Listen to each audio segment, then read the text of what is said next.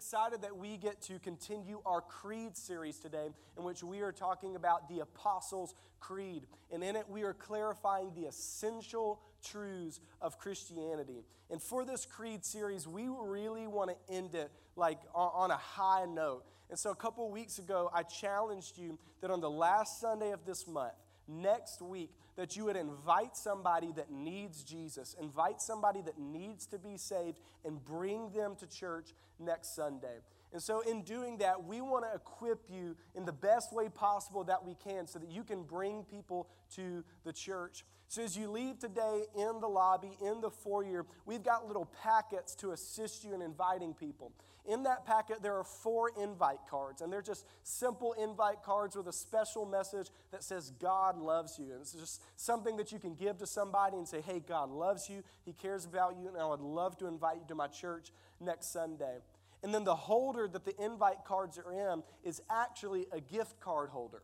And so, what we're encouraging you to do is go out and buy a gift card, maybe a $5 Chick fil A gift card, slide it in that holder, and give it to somebody and say, hey, this one's on me. I just wanted to bless you. I just wanted to let you know God cares about you and I care about you. And I would love for you to be able to come to high praises with me next week. We want to equip you so that you can bring people to the house ultimately so that we can people say, see people get saved and have new life in Christ. Because isn't that what it's all about, church?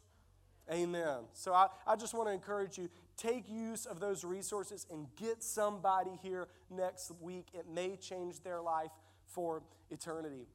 Well, today, as we continue our Creed series, we're getting towards the end of the Creed. And today, we're focusing primarily on two different topics. We're focusing on the Holy Spirit, and we're focusing on the church and how those two topics sort of intertwine and go together. So, if you would go ahead and throw um, this week's version of the Creed up here, it says this it says, I or we believe in the Holy Ghost, the Holy Catholic Church, the communion of the saints. Now, when we say that we believe in the Holy Catholic Church, we don't mean that we believe in the Roman Catholic Church. When there's a capital C for Catholic, that means you're talking about the Roman Catholic Church. The word Catholic simply means universal. So it means that we believe in one universal body of Christ, that it doesn't matter where you're at, what culture you're from, what local church you go to, we all make up one church, the church of Jesus Christ. But before we get into that, I want to get a little participation. So if you would just raise your hands, um, how many of you grew up playing church basketball? We got any church basketball people? Nice, nice. I grew up playing church basketball, and it was a ton of fun. Um, before I started playing church basketball, though, my brother, who's older than me, he played for High Praises. And he played baseball. So what he did is he invited all of his baseball athlete friends to join our team and he used a little bit of unethical methods. His baseball friends would leave their church and come to youth group just long enough to, to say that they go to our church and make the team. And then as soon as the season was over, they would just go back to their own church. Right? Like, not saying that's the most, the most ethical thing in the world, but they did it and it got us championships, okay? So we got some trophies somewhere. But they were awesome. I mean, they just killed it. But when I started playing church basketball, um, I didn't have any athlete friends to unethically add to the team. So we just like had the kids in the youth group. Like we just took what we could get. And so I remember um, one year we were on our team, and our team, it, we were just bad. We were just bad. We had no unity. We didn't know how to run plays. We didn't know how to pass. We just sort of like ran out on the court and just sort of like did our thing, and we were brutal. Like hardly ever won. And I contributed to that fully. Like when I was playing, I had this fear, and my fear was ever getting the ball. Like ever even touching the ball. Like just keep that thing away from me. I couldn't dribble, I couldn't shoot, I couldn't do anything. So I remember one game I'm, uh, I'm playing and I managed to kind of slap the basketball away. And then I, I got it and I started running down the court and I'm dribbling down the court and then it hit me. Oh my gosh, Evan, you have the ball. Get rid of this thing ASAP. And so I had some options. I could keep dribbling and go down and score a basket. I could look for a teammate and pass, or I could do something else. I decided on option C, and I just stopped right where I was, which was half court, and just shot that thing. Said, Get that thing out of here. Needless to say, I didn't even come close to making it, and it was a pretty embarrassing moment. But on that team, there was one good player named Desmond. And Desmond was awesome. Desmond could dribble, he had handles, he could drive in the paint, he could score. And, like, just being honest, our game plan was Desmond. Like, that's it. It's just like get the ball to Desmond, hope that it goes in. That's our only chance of getting any points on the board. Like that team was a mess. We weren't unified. We didn't have a game plan. We relied way too much on the gift of one person. We just didn't really contribute, and it kind of, the, the whole health of the team suffered because even with as good as Desmond was, we just couldn't figure out how to win basketball games. And as I think about that team that year, I realize that sometimes the church looks just like that. The church is supposed to be a unified team. The church is supposed to be a unified people. The church is supposed to be going after one common goal, which is the mission of Jesus Christ. But so often, we're the most divided people in the world. I mean, just look at the amount of denominations that we have. Denominations have split over small and, and petty things and, and things that don't even matter. Look, I'm not saying denominations aren't good or they're bad or something. I love our denomination. There, there's, a, there's room for differences. But we've, as the whole church, we've split ourselves up. But we see the same thing in local churches. Like sometimes Christians can be the most difficult people. Amen, church. Y'all know it's true? And we have infighting, we get at each other on, on the internet, and, and we don't forgive one another, and we're called to be a unified people, and yet we're fighting. But not only that, our church oftentimes, like the church, oftentimes, especially in the American church, they don't contribute, but instead they rely on the special gift of one person. That they think it's the job of the pastor or the paid pastoral team to do all of the work of the ministry that they've come to receive and we've come to give, and that that's how God's designed it. But because of that, we have suffered. We've suffered in spiritual growth, we've suffered in spiritual maturity. We're divided and we're, we're relying on the gifts of a few to give us spiritual nourishment. But the gifts of a few were never designed to give you all the spiritual nourishment that you need.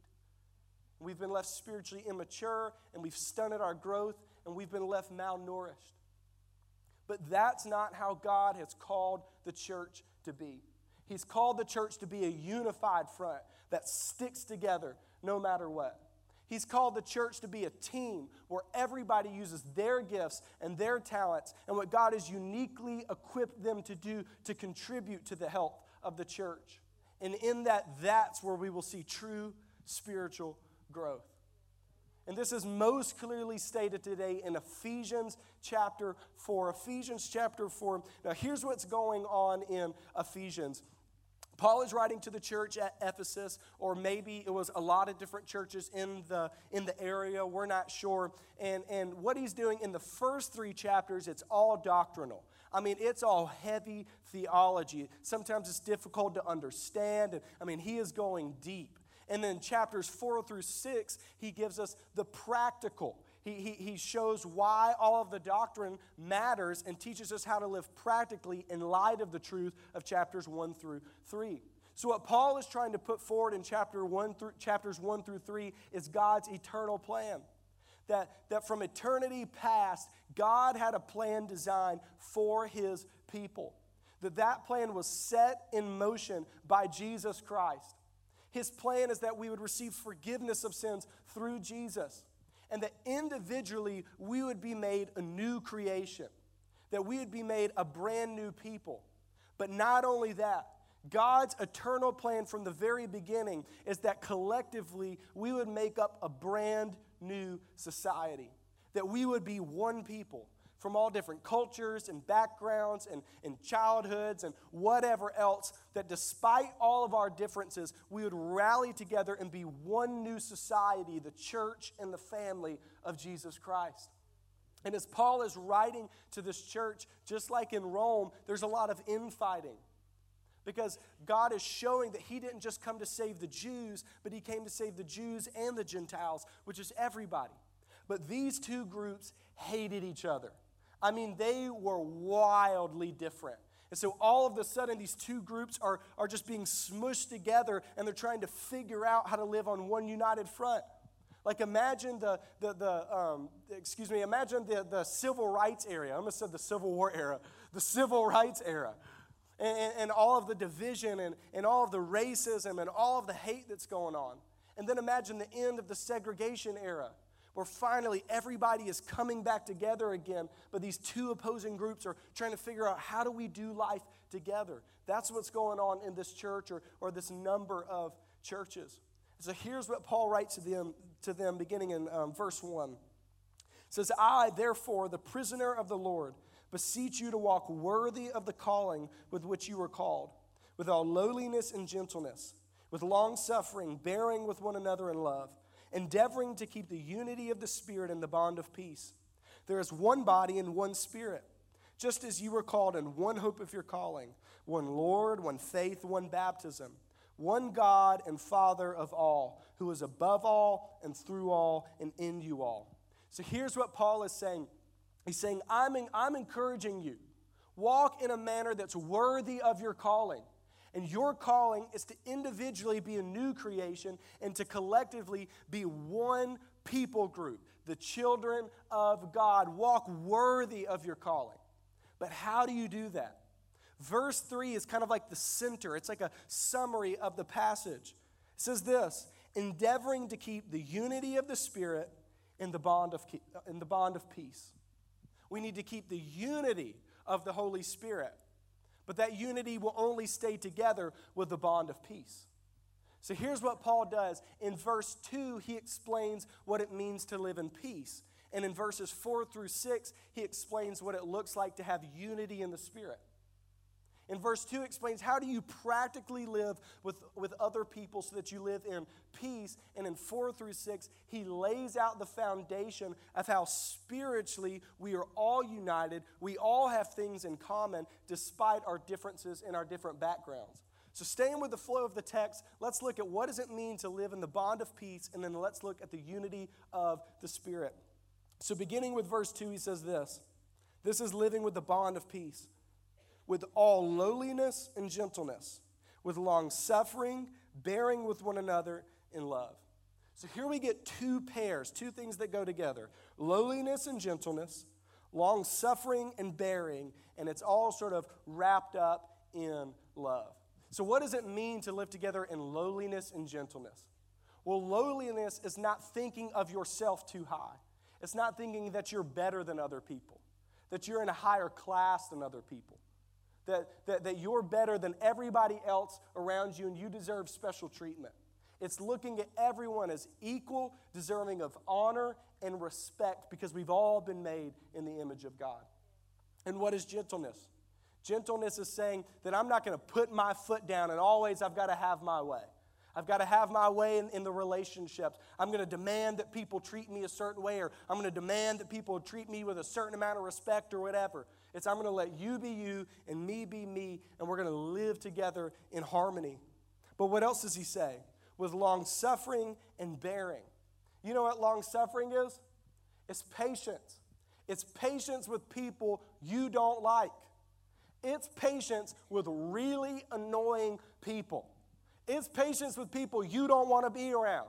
Y'all know what I'm talking about? The person that stops you in the foyer every Sunday and talks for like 15 minutes, and then they don't understand personal space, so they're like right here, right? And then the coffee breath is just like, and you're like, Lord, please rapture me right now. Get me out of this. It's the people that have come from different backgrounds, the people that you just don't understand.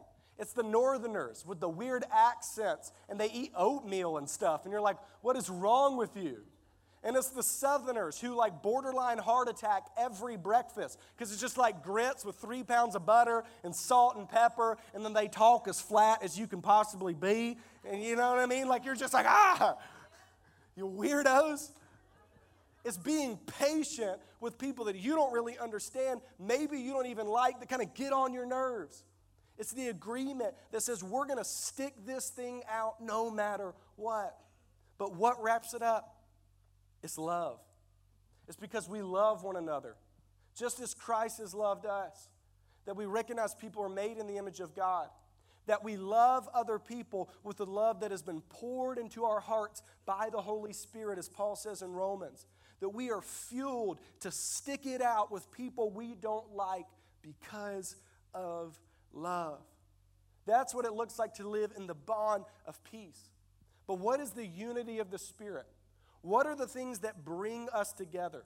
What are the spiritual things that unite us despite our differences?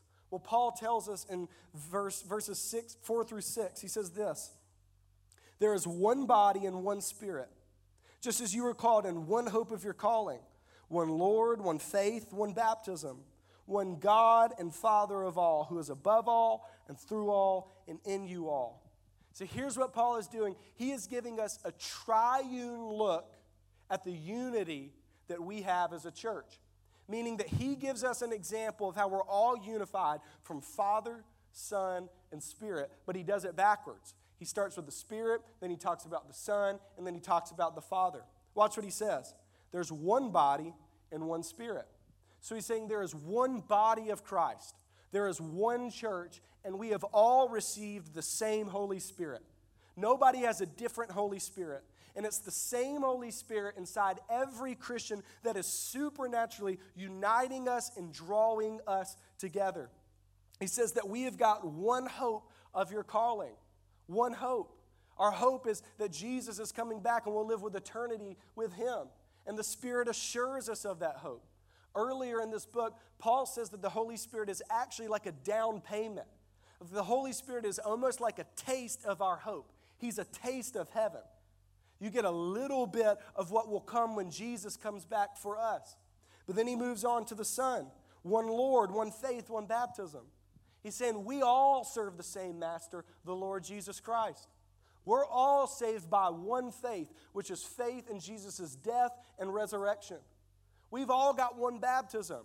We're baptized into Christ's death, and the sinful person is gone, and we're baptized into his life. We're made a new person. And then finally, he moves on to the Father. There's one God and Father of all, who is above all and through all and in you all. He's saying, the fact of the matter is this we're family now. Whether you like it or not, we're family now. You don't get to choose your brothers and sisters. We're family now. We have got the same Father, and He's ruling over all, He's working in all, and He lives in all. And did you, did you pick up on the, on the common word? in, in, in 4 through 6? It's one, one body, one spirit, one hope, one Lord, one faith, one baptism, and one God and Father of all. What Paul is saying is that spiritually we are brought together because we are all temples of the Holy Spirit. We are all a part of the body of Christ, with Christ being the head, and we are all adopted sons and daughters into the family of the Father. He's saying that we are united spiritually through our salvation. But why in chapter 3 does Paul say this? Endeavoring to keep the unity of the Spirit in the bond of peace. In other translations, it says, be eager to maintain the unity of the Spirit. Why do we need to be eager to maintain the unity of the Spirit in the bond of peace, the peace that holds that unity together? Because if left on our own, without being zealous for unity, without working hard at it, without making a point to do it, we will fall into division like the rest of the world. See, we, we have a common unity in the spiritual reality of who our Savior is. But unless we work at the bond of peace, that unity won't stay together, but it'll fall apart. That's why we've got to have a bond of peace, which ties it all together. And I'm afraid that, that as the church, we have not been eager to maintain the unity of the Spirit, but we've allowed ourselves to fall into division like the rest of the world. As I mentioned earlier, we've got a denomination for everything. The church is split so much. It's not uncommon to see local church splits in the church. I was watching a YouTube video the other day, and just as casually as this pastor could be, he said, Yeah, church splits, that's what Protestants do well just as casually as he could be. That in the, in the grand scheme of things, we've allowed ourselves to be divided by Satan instead of being eager to maintain unity. But even in a local church, we've got to work hard to, to, to maintain the unity of the Spirit because church people can be some of the hardest people to get along with. Church people can be some of the baddest people about forgiving others and living alongside of them. One person makes a little offhand comment to you, one person says the little thing to you, and all of a sudden they are on the no forgive list. Whenever that person's name comes up in public, you get a little scowl on your face. You are just waiting at the opportunity to say something bad about them and tear them down and to remind the whole world about that one thing that they did to you. Maybe what I'm most embarrassed of is Facebook comment sections where Christians act like keyboard warriors and go after each other on the internet for the world to see, broadcasting our division for everybody in the local church. And then we let it affect us. Well, I would serve in that area. I would serve on the greeting team or in kids' church or in Thrive or on the worship team, but that person is there. So I'm just going to stay planted in my seat for now. Well, I was enjoying my small group, but three weeks in, just Nancy was there and she's the worst. And she kind of made some little comments and she said that she didn't like my outfit well and I don't really like her. So I'm just going to kind of do life alone over here. And God forbid that we become church hoppers. That as soon as one person rubs us wrong, as soon as the pastor does one thing that we don't like, we're up and out of there onto a brand new congregation. We've allowed ourselves to do that. But Paul says that we should live with one another in lowliness, in gentleness, and in long suffering, bearing with one another in love. Do I have any siblings in the room? Raise your hand if you're a sibling in the room. All right, now where are my younger siblings at? Raise your hand if you're the younger sibling. You are a gift from God, you're an angelic being. You are sinless and perfect, just as I am. You're amazing. The older siblings are just the problem children. You know what I mean? I'm just totally kidding. I'm kidding. But oftentimes, the older sibling enjoys picking on the younger sibling just because they can. And I kind of experienced this growing up with my brother being five years older than me. He did a few things to annoy me. Like when I was a kid, I'd be sitting in the room watching SpongeBob or some kind of cartoon, and he would come down. He'd say, Evan, let me see the controller. I just want to check the score of the baseball game. So he'd come take the controller, sit in another chair, turn it on baseball, and then he wouldn't give the controller back. And now all of a sudden, I'm watching baseball, which is like the most boring sport, okay? Like SpongeBob is way better than baseball. I love to sleep with a box fan. Like, I, I need the noise to be able to fall asleep, and he likes the box fan too. So, when he would come home from college, he would wait till I was asleep. Then he'd sneak in my room and take the box fan and then bring it in his room. And then I'd wake up at like 4 a.m. in the morning, like, what is going on right now? Like, why is it so quiet? And then I'd be like, Jared. So then I'd get up and I'd, I'd go to walk in his room and take it back, and he's locked the door. Just stolen that thing. He was always so much bigger than I am. Like, even at like the few times that we did fight, I couldn't do anything about it. Like, the only defense I had was to lay on my back and kick. So imagine like eight year old Evan with a bowl cut, just like, you know, he did plenty of stuff to annoy me. I'm sure I did plenty of stuff to annoy him. But at the end of the day, you want to know something? We're still brothers, and we're still family, and we're going to do plenty of stuff to get on each other's nerves. But we don't get rid of each other. We don't put each other on silent mode. We don't stop answering phone calls. You know what you do? You just stick it out because that's what family does. And instead of letting people in the local church that you may disagree with or get on your nerves dictate your life, remind yourselves that we are all in the family of God, that they are your brothers and your sisters, and they might annoy you and get on your nerves, and you might not like what they post on Facebook or what they say to you or whatever else. But at the end of the day, you're going to stick it out with them because that's what family does. That's what the church is called to do to stick it out with one another. And sometimes you might have to come, have to come to Jesus meeting, right? Or a family powwow where you sit down and be like, look, we're to have to change some things around here. But at the end of the day, you don't leave, you don't add more division, you don't tear them down in public. You stick it out because that's what the church is called to do. But as Paul gets done highlighting the unity of the church, what he wants to focus on is, is although the church is called to be unified, the church isn't called to be uniform. But instead, God has gifted each individual with a unique gift to feed and to nourish the body of Christ. Watch what he says in verse 7. But to each one of us grace was given according to the measure of Christ's gift. Therefore, he says, when he ascended on high, he led captivity captive and gave gifts to men. Now, this he ascended, what does it mean that he also first descended into the lower parts of the earth? He who was descended is also the one who ascended far above all the heavens, that he might fill all things. And he himself gave some to be apostles, some prophets, some evangelists, and some pastors and teachers for the equipping of the saints for the work of ministry, for the edifying of the body of Christ, till we all come to the unity of the faith and of the knowledge of the Son of God, to a perfect man, to the measure of the stature of the fullness of Christ. So, what is Paul saying here? He's saying that Jesus descended into the earth, and when he died, he even descended to the dead.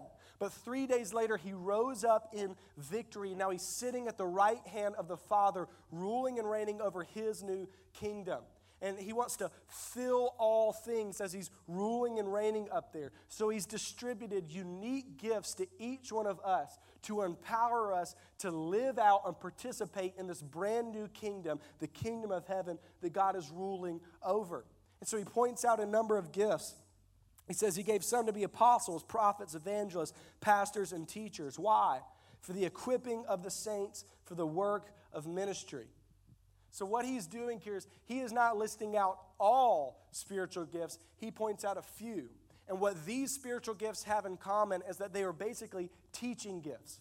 When we think about the apostles in this context, we would think about the, the 12 apostles, that those who uh, write scripture. So we would think about scriptures. But in that day, the apostles were still authoritatively teaching in person.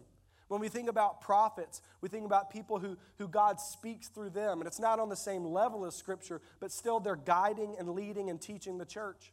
When we think about evangelists, as people who proclaim the good news and remind us the simplicity of the gospel that Jesus came to save sinners.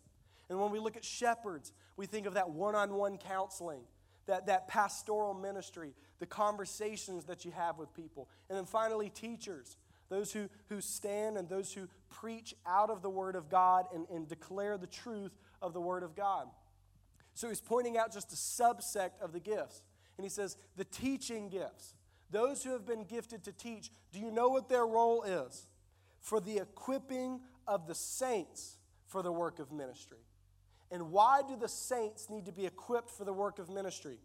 For the edifying of the body of Christ, till we all come to the unity of the faith and the knowledge of the Son of God. And then he goes on to talk about growing up in spiritual maturity in Christ. So, do you see what Paul is saying here? He's saying God has given every single person a unique, a unique gift. And the goal of, of those with the teaching gift is not to do all of the ministry, is not to be your only source of spiritual nourishment, but it's to stir up the gift of God inside of you so that you would operate in your spiritual gift. And in turn, the entire body would be nourished and grown up and moved to maturity in Christ.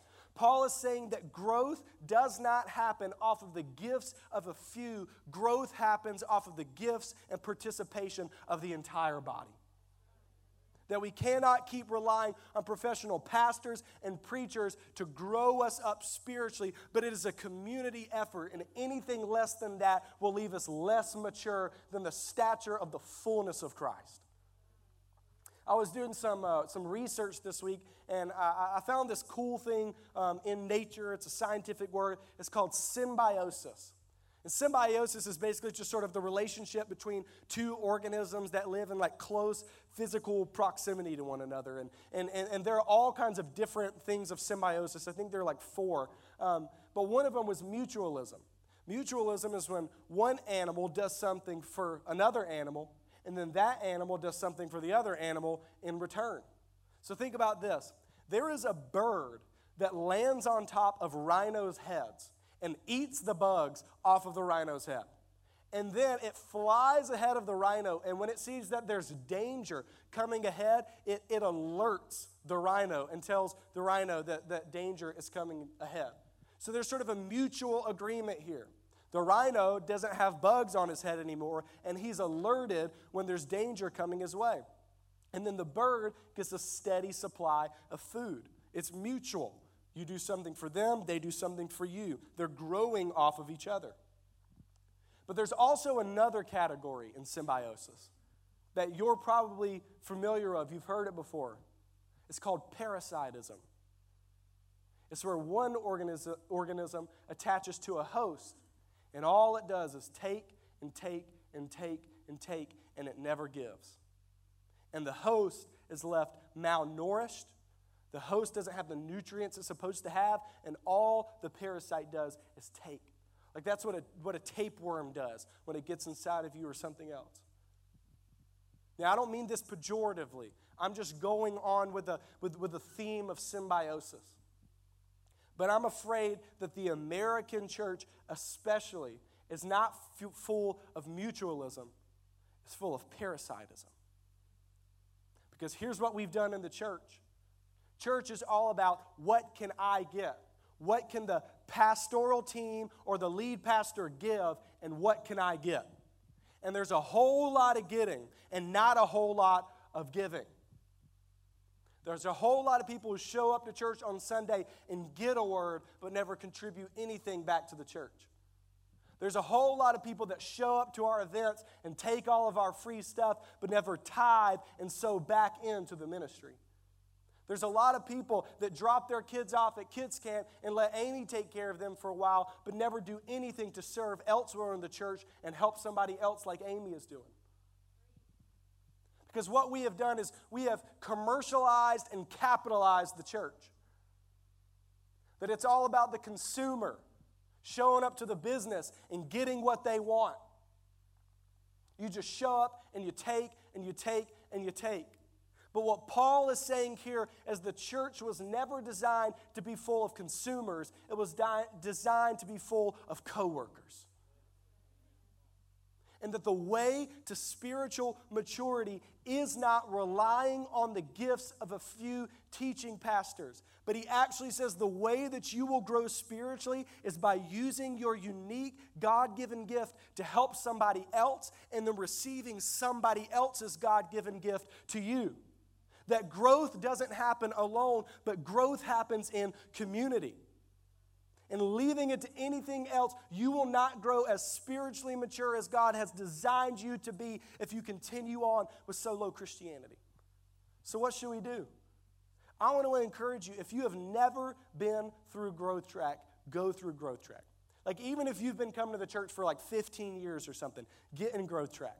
Because what Growth Track has designed is designed to do is one to understand the vision of the church. But then in Growth Track step 2, you actually take a spiritual gifts test and you understand how God has wired you to serve. And then in the, in the third step, you actually get an opportunity to get plugged into our church and also to get plugged into a small group. So I want to encourage you today do you want to grow in Christ? Do you want to obey the Bible? Do you want to live out God's plan for you? Start serving today. Has God gifted you to shepherd, but He hasn't called you to full time ministry? Become a small group leader and shepherd and pastor your eight person small group so ferociously and passionately like you were leading a church. Because as you begin to shepherd those people and pour into them, God is going to begin to teach you about love and about patience and about long suffering and about how to care people and care for people and just as you're helping them they will be helping you man you want to learn patience? Start serving in a sixth grade small group. I'll teach you patience real quick. You trying to talk to them about jesus all they want to talk about is video games and tv and whatever else and you're just trying to like rein them in? But parents do you want your student to know what biblical love is? Don't let them just hear it in a sermon.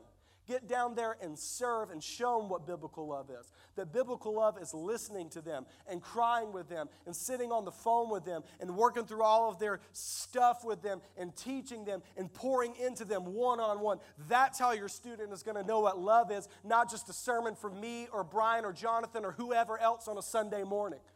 God wants to teach you through your gift. But I also think sometimes we think, well, there's just nowhere in church, there's, there's no design ministry that I can use my gift.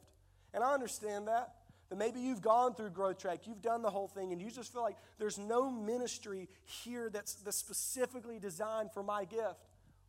Can I give you some good news? You don't need a title to use your gift. You don't need a specially organized ministry to use your gift. You don't need a, a pastor's approval to pour into the church. You can just do it. Are you good with finance? Are you good with money? You don't have to start a finance money ministry that meets every Thursday at some room in the church. Post on Facebook anybody that needs help with their finances and needs to know how to be a good steward, like the Bible says, come meet me at my house this Thursday. You don't need our stamp of approval. Has God gifted you with intercessory prayer? That when you get on your knees and you pray, things happen? You don't have to join an intercessory prayer team and get a t shirt and get a name and a logo. You can get up 30 minutes early on a Sunday morning with a cup of coffee by your side and say, Lord Jesus, show up at high, praise today, high praises today. Save somebody today. Do something miraculous today, and He will do it. Has God gifted you to love people and to serve people, to be merciful to people? You don't need to become outreach ministries pastor. You can just text somebody, text the small group. Say, Do you want to serve our community this Saturday? I'm going to the local soup kitchen and watch God grow that team because of your faithfulness and show them what it looks like to be a servant just like Jesus Christ. You don't need a position to get permission, just do it. That's what God has called us to do. And in doing that, that's where you will find real spiritual growth. The teaching gift is important, sure it is, but it is not everything that is out there for you, and it's not God's design for your growth and your spiritual maturity. And if you're trapped in the same place spiritually as you were five years ago, maybe try getting in community and allowing other people to pour into your life instead of doing solo Christianity on your own. And watch a difference in your life. But finally, what does Paul go on to? Why does he say we need to grow up spiritually mature? Why does he say that we need to grow in community? What are the consequences if we don't?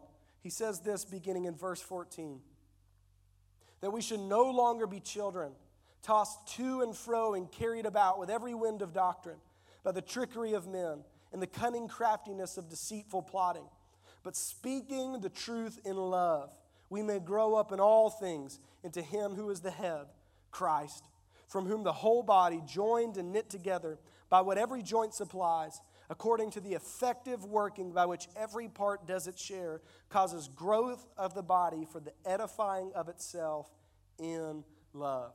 So, what does Paul say?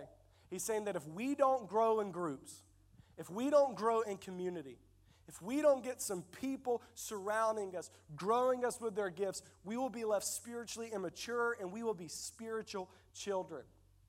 And when you are a spiritual child, you are susceptible to all the different lies and philosophies and doctrines that this world wants to throw at you. When you are spiritually immature and living your Christian life in solo mode, that is when Satan can attack you most when you aren't as spiritually mature as you need to be because you've kind of been doing this thing on your own, you're not going to be able to withstand what Satan wants to throw at you. And there are all kinds of lies, all kinds of fake philosophies in this world. One of the most popular things Satan wants us to believe today is that my feelings are the final authority on truth. That if I feel it, it must be true. That's one of the biggest things in our culture today. So you might be saying, Well, I'm feeling that my marriage doesn't feel as good as it did five years ago. And I'm feeling that I think I'm ready to get out of this thing. I'm feeling that I just don't like this job after only six months, so I think I'm just going to peace out. I'm feeling, I'm feeling, I'm feeling. And the devil wants to pull you into a trap of making a poor decision. But when you've got people surrounding you, when you've got people in your corner, all it takes is a small group leader talking to you, have a conversation with you, calling you, saying, Look, I know what you're feeling, but the Bible says your feelings are your moral authority, that the heart is deceitful above all things. But here's what the scriptures have to say, and they kind of pull you back into reality and biblical truth. That's why we need community. Another lie that we have is that, that, that we believe that Jesus just made me this way. God made me this way. I'll always be stuck in this sin.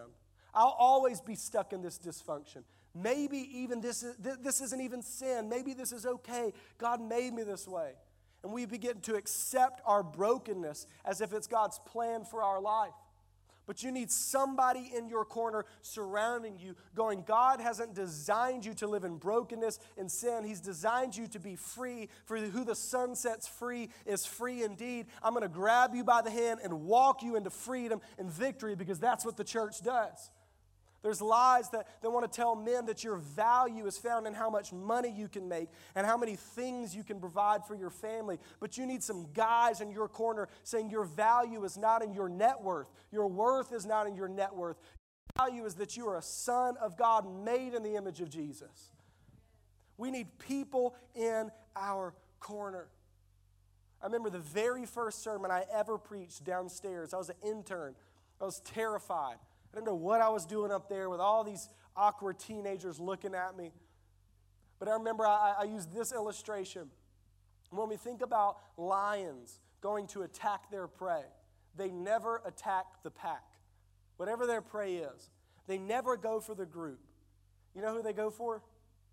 The straggler, the one that ran on their own, the one that tried to make it alone. That's who they track down and that's who they kill.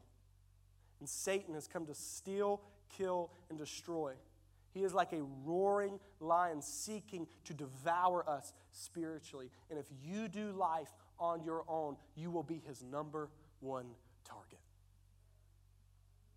But God has not designed us to grow and to live and to spiritually mature on our own. He's called us to grow in community, to grow in groups into the measure of the stature of the fullness of Christ. So, would you stand with me today? And if our prayer team would just go ahead and, and line the altar, here's what I want you to do today. Here's my challenge to you. My challenge to you today is that you would take a next step. Whatever your next step is, my challenge is that you would take a next step. Here's what it looks like if you've never been through Growth Track. I don't care how long you've been coming, how long you've been here. If you've never been through Growth Track, I want to encourage you go through Growth Track. It's there you'll discover your spiritual gifts. You'll get an opportunity to serve and an opportunity to join a life group. But maybe you've gone through Growth Track, but you're just not serving anywhere. I want to encourage you take your next step get involved and serve somewhere. Somewhere. Stop by guest services and say, I'm ready to get involved. Even if you're a little unsure about it. Like you're not really sure you're going to like it, give it a shot. Find some kind of area. Do something. But maybe if you've done all that, but you haven't joined a life group, that you're not living the Christian life with other people, that you don't have people in your corner surrounding you I want to encourage you take your next step and join a life group. Don't do life alone. That's the reason that we're here. So, in just a moment, when I call you down, I want you to pray about whatever your next step is. That God would give you wisdom, He would give you courage, He would guide you to the right thing or the right place, the right ministry or the right life group or whatever. And then finally, the reason that we have the prayer team is, is if you have a need, if you have any kind of need, I mean, and it has nothing to do with the message today. It doesn't have anything to do with that, but you just need Jesus to answer a prayer. That's the reason we're here. We want to pray with you and love on you and believe, God, that He's going to move in your life. So, if you would, would everybody just step out and make your way down to the altar?